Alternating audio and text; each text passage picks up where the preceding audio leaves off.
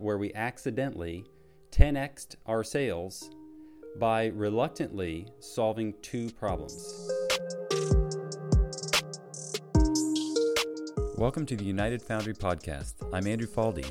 We're here to explore high probability strategies for growing your business, proven customer acquisition tactics, high performance team building, and making asymmetrical decisions with easily absorbed risks and unlimited rewards. Follow along for valuable insights and action tips to propel your business forward. I want to tell you about the story of my first job in sales, we, uh, where we accidentally 10xed our sales by reluctantly solving two problems. This is really a story of divergent nonlinear problem solving. At the time, I had absolutely no clue what that meant, but in hindsight, I realized that's what we did, but really on accident. So now I get to do it on purpose. So in my early 20s, I worked for a home builder. We sold new construction out of a model home. And when I first started, things were really, really slow. We had three salespeople, and even with three salespeople, we were only signing two contracts a month. And to make things worse, the builder came in one day and gave us some great news. Not really. He said we needed to raise prices because his prices, his costs were going up. As you can imagine, we pushed back. We said, We're barely signing two contracts a month at the current price. We're going to raise the price, and you expect us to keep selling at an even higher price? But he wouldn't budge because he said, If we don't raise the prices, it doesn't matter what you sign. I'm not going to make any money doing all the work of building a house. The prices have to go up. We had no choice. On top of that, he said, even then, if you can't sell three homes per month, it's not going to be worth keeping a sales center open. I'm going to have to close the sales center if you can't increase the number of sales and at the higher price. We asked for at least a couple of days to wrap up the few prospects we had before the price increase so that we could at least lock somebody in at the current price. He leaves, and I say, What am I going to do about this? So I decide I'm going to open up my laptop. I open up my laptop, pull up a word processor, and I type up the following headline Prices going up Monday, must sign contract by Saturday to lock in the current prices. And that's all I said. Pretty terrible headline, but I got the point across. Printed it out, displayed it, taped it up on the walls, put it around the sales center. That Saturday alone, we signed four contracts. That's when I realized the thing I was afraid of, the thing I pushed back against, the thing I didn't think we should do, turns out to be the best strategy and my best friend to generate sales. I was mistakenly thinking like the customer and putting myself in their shoes. I was not thinking like a business owner and like somebody who has to get sales done. Of course, people don't like price increases. I knew they didn't like it. I knew price increases were uncomfortable. I knew it made people concerned and afraid. It made them feel pressure. And that's when I realized that faster decisions happen when you're faced with a little bit of pressure of a pending price increase. You have to approach one of two pains. I will pay more later, or I will pay this now. Your choice is I have to decide faster than I would normally be comfortable deciding, or I will have to decide to pay more later. As a customer, as somebody thinking like the customer, I didn't like that feeling, and I didn't want to be the person to tell them this bad news. The reality is, it was very important news, and it's a very important business lesson. But there was a new problem. To get the prices locked in on Saturday before the prices went up on Monday, we didn't have addresses for these customers and these buyers to put onto their construction contract. So on the address line, we just put in TBD, to be determined, because most buyers didn't own their land and we'd have to go find their land. Normally, we would just send them out. Say, if they came in, they said, I want to buy a house. Say, great, do you own some land to put the house on? Most of the time, they say, no, we don't. Well, we need an address. You need to own land. We don't have land. You have to go find some land. So we would send them away. Terrible sales technique, by the way. Send your customers away to go do a big, giant task find and purchase land. Then hope and pray that they come back in the door and say, Hey, I did that big, giant task you asked me to do. Now I would like to buy the house. Well, that's what we normally did, but in order to get this done and lock these prices in, we just put TBD, something we normally didn't do. On Tuesday, the builder comes in with some disappointing news. He says, Guys, this isn't a real contract. They can't get a mortgage at the bank at TBD property. I can't start pulling permits at a house at TBD.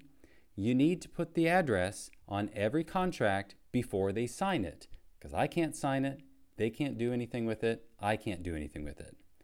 So we solved one problem, but we created a new problem. But instead of calling the customers to give them a problem to solve and probably jeopardize the deal, I decided to go ahead and solve the problem for them as best I could. So it would be as simple as possible to get them in and finish the contract without sending them back away to go buy land. So I put together a list of lots that were priced at or below market value.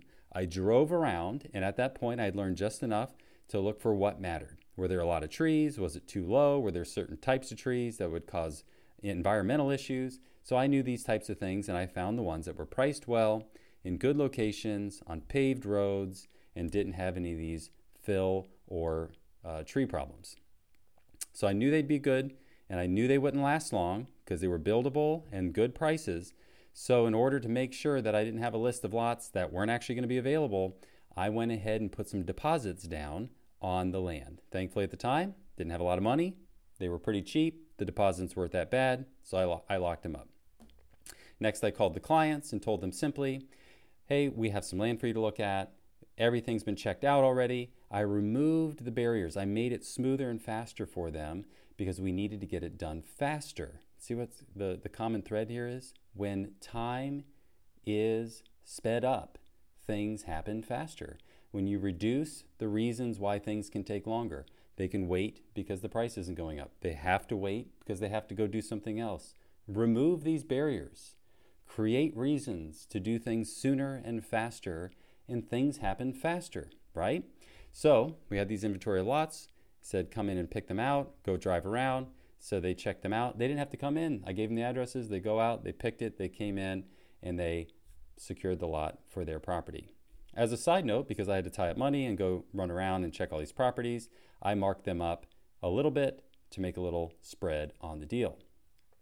So being that this worked so well, I continued to do this all the time. So we began to maintain, me and the other salespeople, an inventory of land. Sometimes we just go ahead and buy them. We put them in contract. If we didn't sell them, we would just own them and we'd keep this inventory.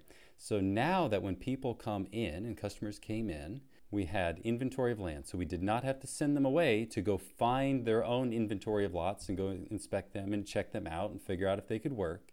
We said these are lots that are priced fairly, and we have already checked them to make sure there's no problems. You're not going to pay extra fill. You're not going to have to pay for environmental issues.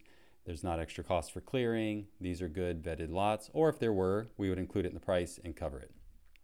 So we solved that problem, but we were back to the original problem, which I thought was the original good state to be in, which is we had no more price increase. The pending price increase created so much demand that we were thinking, well, that was a really good sales tactic.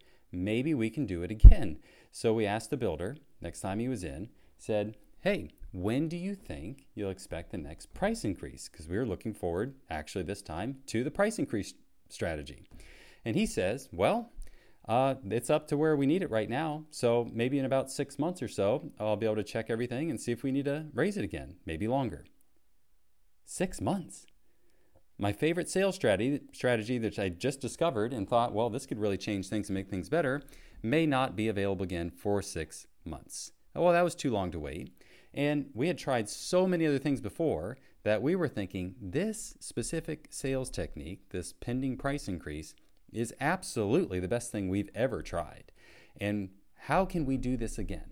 We didn't want to go try another 10 or 20 different ideas that didn't work. We found something that worked and we wanted to find a way to do it again. So I came up with an idea. Instead of waiting 6 to 12 months to do one big price increase, I asked the builder, what if we do a small price increase, about one sixth or one tenth of what you think the future price increase will be in 6, 10, 12 months from now? What if we do that every month or every three or four weeks? He thought about it, couldn't figure out a reason why that would not be a great idea. That could help him earn a little bit more along the way. He wouldn't have to do one big price increase. He, if things were off, he'd at least know that he was catching up to where he would be in the future. So he agreed to our strategy. Armed with now an inventory of lots that used to not exist until I had a problem to solve, and armed with a new strategy that I was used to be afraid of, uh, we now had an inventory of lots and a sign that was always in the model, displayed prominently right next to all the places where the prices were, a sign that was up that said prices going up on, and then the next date of the next price increase. Because of these two things, and I will readily admit and throw into there a strengthening economy, but I don't think the strengthening economy was all that was to do with this. Because of these two strategies, these two techniques, and I'm sure lots of other sales techniques uh, that were learned along the way, but primarily these two things, we increased from barely getting two sales a month to a minimum of 20 homes under contract per month. So, this experience taught me very early on that creating urgency, thinking creatively, solving the customer's problems for them, and making it a part of the offer, either inside of the offer or as a bonus or as an ancillary service. Solving problems, thinking creatively, and creating constant, continuous urgency for them to not settle back into, I just need to wait and see. If they're going to make the decision, give them an opportunity to make it sooner than later. All right? Oh, and one more thing on why I call this nonlinear and divergent thinking.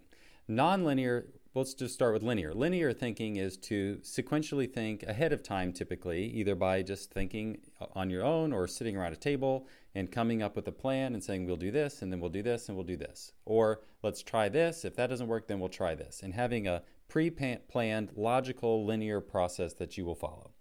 Nonlinear is to just simply begin and or to be faced with something and make a decision and then see where that puts you, and then so- find a new problem, and then solve that problem.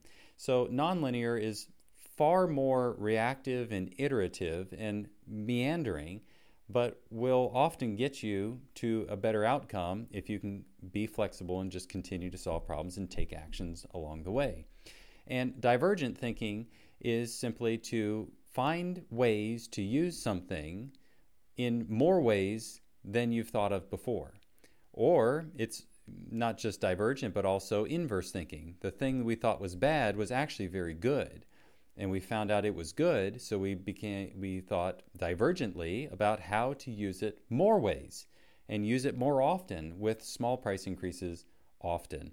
So that's divergent. Nonlinear, take it as it comes, solve a problem, move forward, and just meander your way through solutions to make continuous progress instead of always trying to have a sequential, pre planned set of steps that you will follow.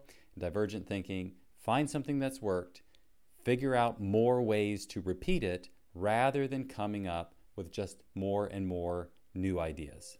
So that's a quick note on that. Thanks for tuning in. Don't forget to subscribe, leave a comment, and share this with somebody you believe would benefit. Thank you.